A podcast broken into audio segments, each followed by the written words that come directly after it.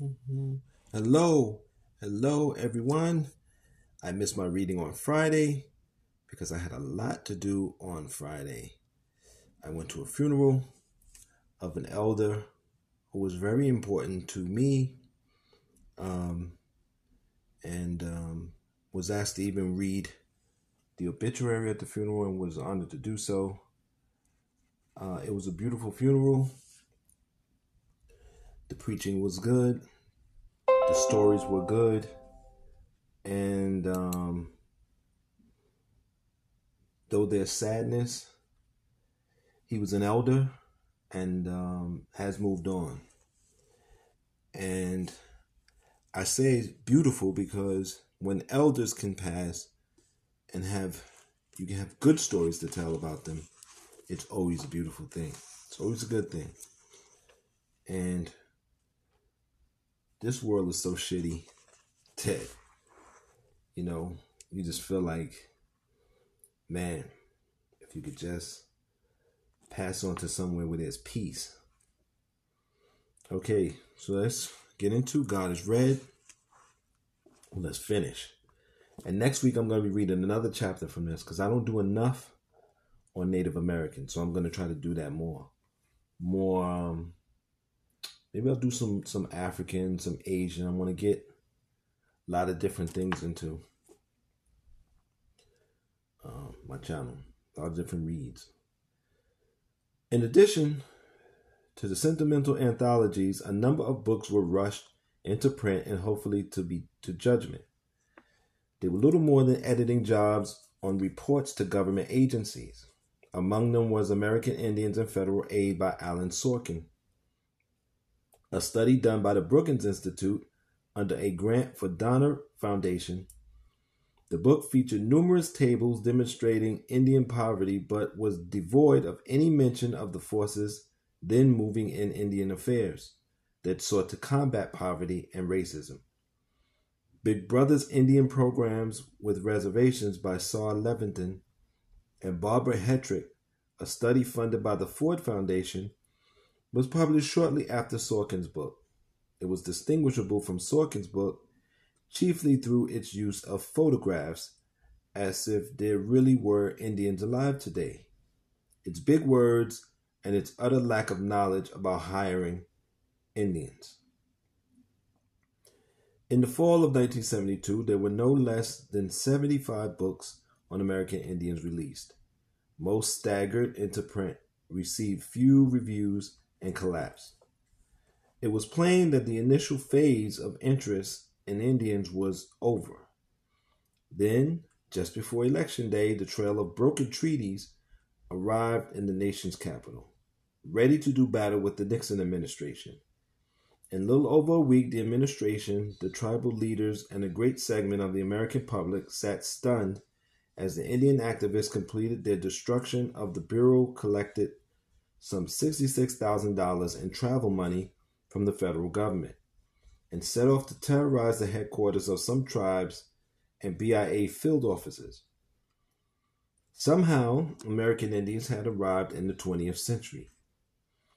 In order to understand why this particular event occurred, we must try to understand the reception that modern Indians received when they have tried to communicate their immediate problems to an uncomprehending society. still as uncomprehending as ever, I'm telling you. When a comparison is made between events of the civil rights movement and the activities of the Indian movement, one thing stands out in clear relief. Americans simply refuse to give up their long standing conceptions of what an Indian is. It was this fact more than any other that inhibited any solution of the Indian problems and projected the impossibility of their solution any time in the future. People simply could not connect what they believed Indians to be with what they were seeing on their television sets. Let us pretend that the black community received the same reception in the civil rights struggle that the American Indian community received when its movement was attracting public attention in its struggle. Mm, I don't know. Did the natives make out better than us? right now there are less of them than there are of us in numbers. But they do have the res. The res is not a good place, but they can have their own schools. They do their own language. Um, this thing up there? Okay, they can do their own language. They have their own schools, and they're going back to their traditions. Black people, especially Black Americans, Tubman's babies, we have we're being displaced, unstable housing, um, food insecurity. So I don't know. I mean, I don't know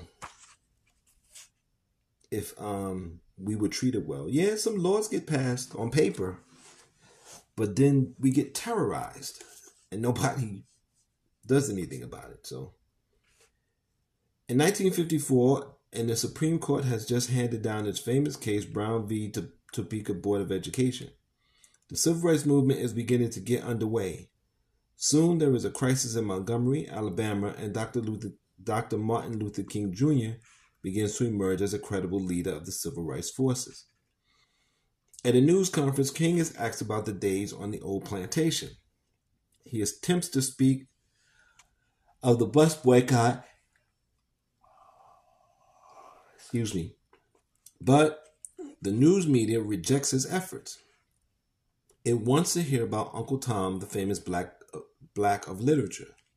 The news conference ends with the newsmen thoroughly convinced that King is merely a troublemaker, that everything is fine down on the old plantation, and that everything will be all right if the blacks simply continue to compose spirituals.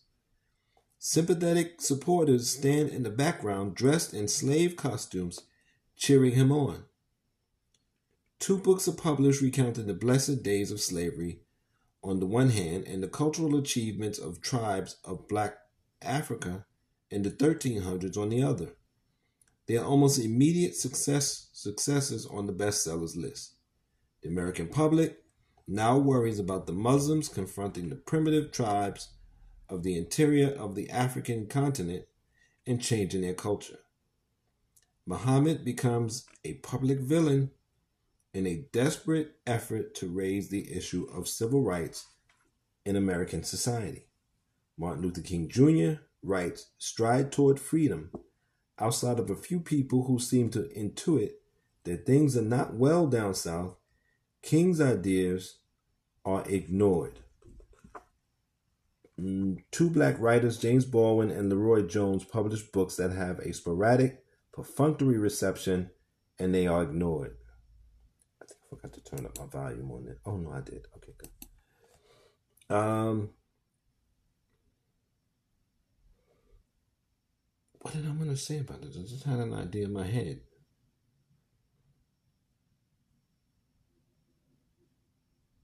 So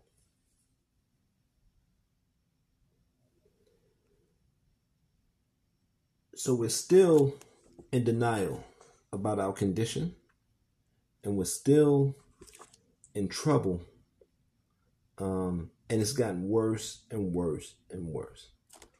Um, it's gotten to the point where you're going to have to end racism some kind of way for the rest of humanity to even function.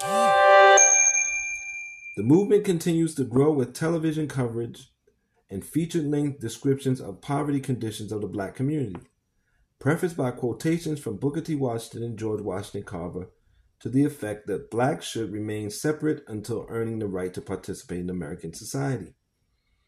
The Freedom Rides began, sparking a series of anthologies of Negro spirituals about traveling to the Promised Land, a Negro travel book showing the great migrations in Africa in the 1300s becoming, becomes a bestseller.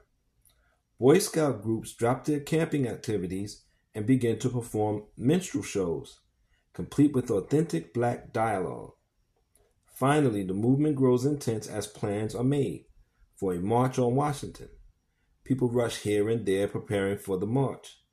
The activists down in the deep south are in trouble.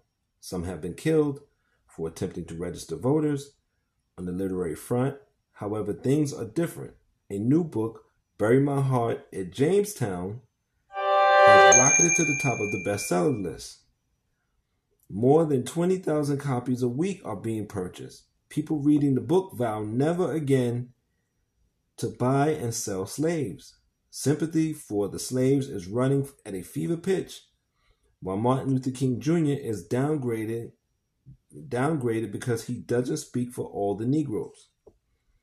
As the march gets underway, television finds a new hero, Field Hand Boggs, an elderly black who claims to be 101 years old and the nephew of Nat Turner, is discovered almost simultaneously by the New York Times and the Oprah Winfrey Show. Field Hand Boggs has copied 13,000 words from the Uncle Tom Cabin by Harriet Beecher Stowe and it's and is passing it off as notebooks laboriously compiled over a century of struggle. Field Hand Boggs becomes the number one folk hero of America, and he recounts for thrilled television audiences his glimpse of Abraham Lincoln and General Grant sitting on the White House lawn the day that he gained his freedom. The march is conducted in virtual isolation. I did a lesson on I did some lessons, some videos on Uncle Tom's Cabin. Need to watch it. As the civil rights movement proceeds, the literature shifts its emphasis. Old government and foundation reports complete the charts and graphs are trotted out with fancy duck, uh, dust jackets that make them appear to be the latest battle communiques from Atlanta. Anthologies of spirituals become very popular and those that are interspiced with faded photographs of slaves working in the cotton fields prove the most popular. Introductions to these anthologies um, inform us that we must become we must come to understand the great contributions made by slaves to our contemporary culture. More than ever, one contemporary reads the modern world needs the soothing strains of Sweet Chariot to assure us that all is well. And finally, Watts. As the section of Los Angeles burns, people resolve to do better. Government officials ask for full pers- prosecution of the rebels, all the while handing out $100 bills to the rioters and advising them to go back to Virginia and South Carolina and sin no more. A task force is created of officials of various government departments to study the federal relationship of civil rights problems and to report back in its findings no later than six months after the authorization. Um, in the summer of 1967, spontaneously in all parts of the country, professional and amateur archaeologists invade black graveyards. They disinter skeletons, label them, and send them to the city museums for display. Down south, people rush to isolation to isolated slave graveyards with bulldozers, hoping to find some artifacts that time of that time when it was possible to own a human being. The National Park System locates sites where the Underground Railroad once ran and sets them aside for tourists, charging a minimal fee. Anthropologists rush to the defense of the looter, explaining that it is necessary for the anthropologists to have the bones of blacks because they derive immense scientific knowledge from them, but they refuse to push any reports of this precious information. So he's talking a lot about what was going on in the black community. Um, these two communities are very linked some natives tried to um, they assimilated to whiteness and took slaves. I think the Cherokee took a lot, had a lot of black slaves. So there's that. And um, so the some some natives help slaves escape. So you know you have uh, a relationship there, but they're all trying to fit in under the domination of these um, violent colonialists, invaders, if you want to call it, whatever you want to call it, that will destroy anything that they can't control. And that's basically it. Now, um,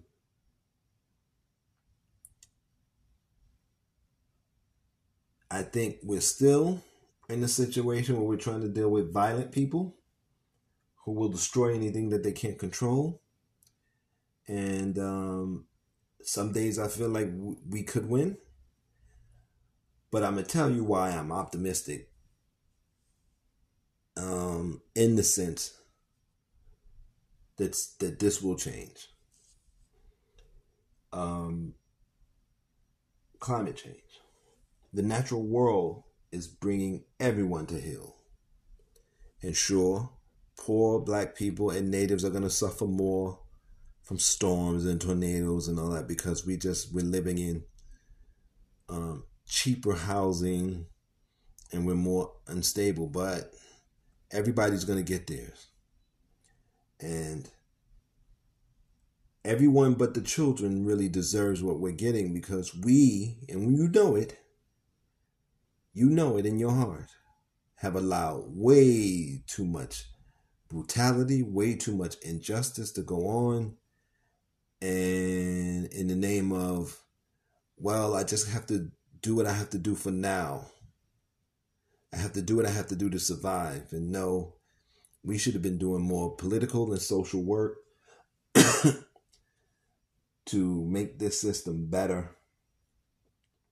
But instead, we pretended like our own personal condition was more important and um, could make more of a difference than doing the social and political work, the group work. But human beings are group beings. Uh, we always were and we always will be.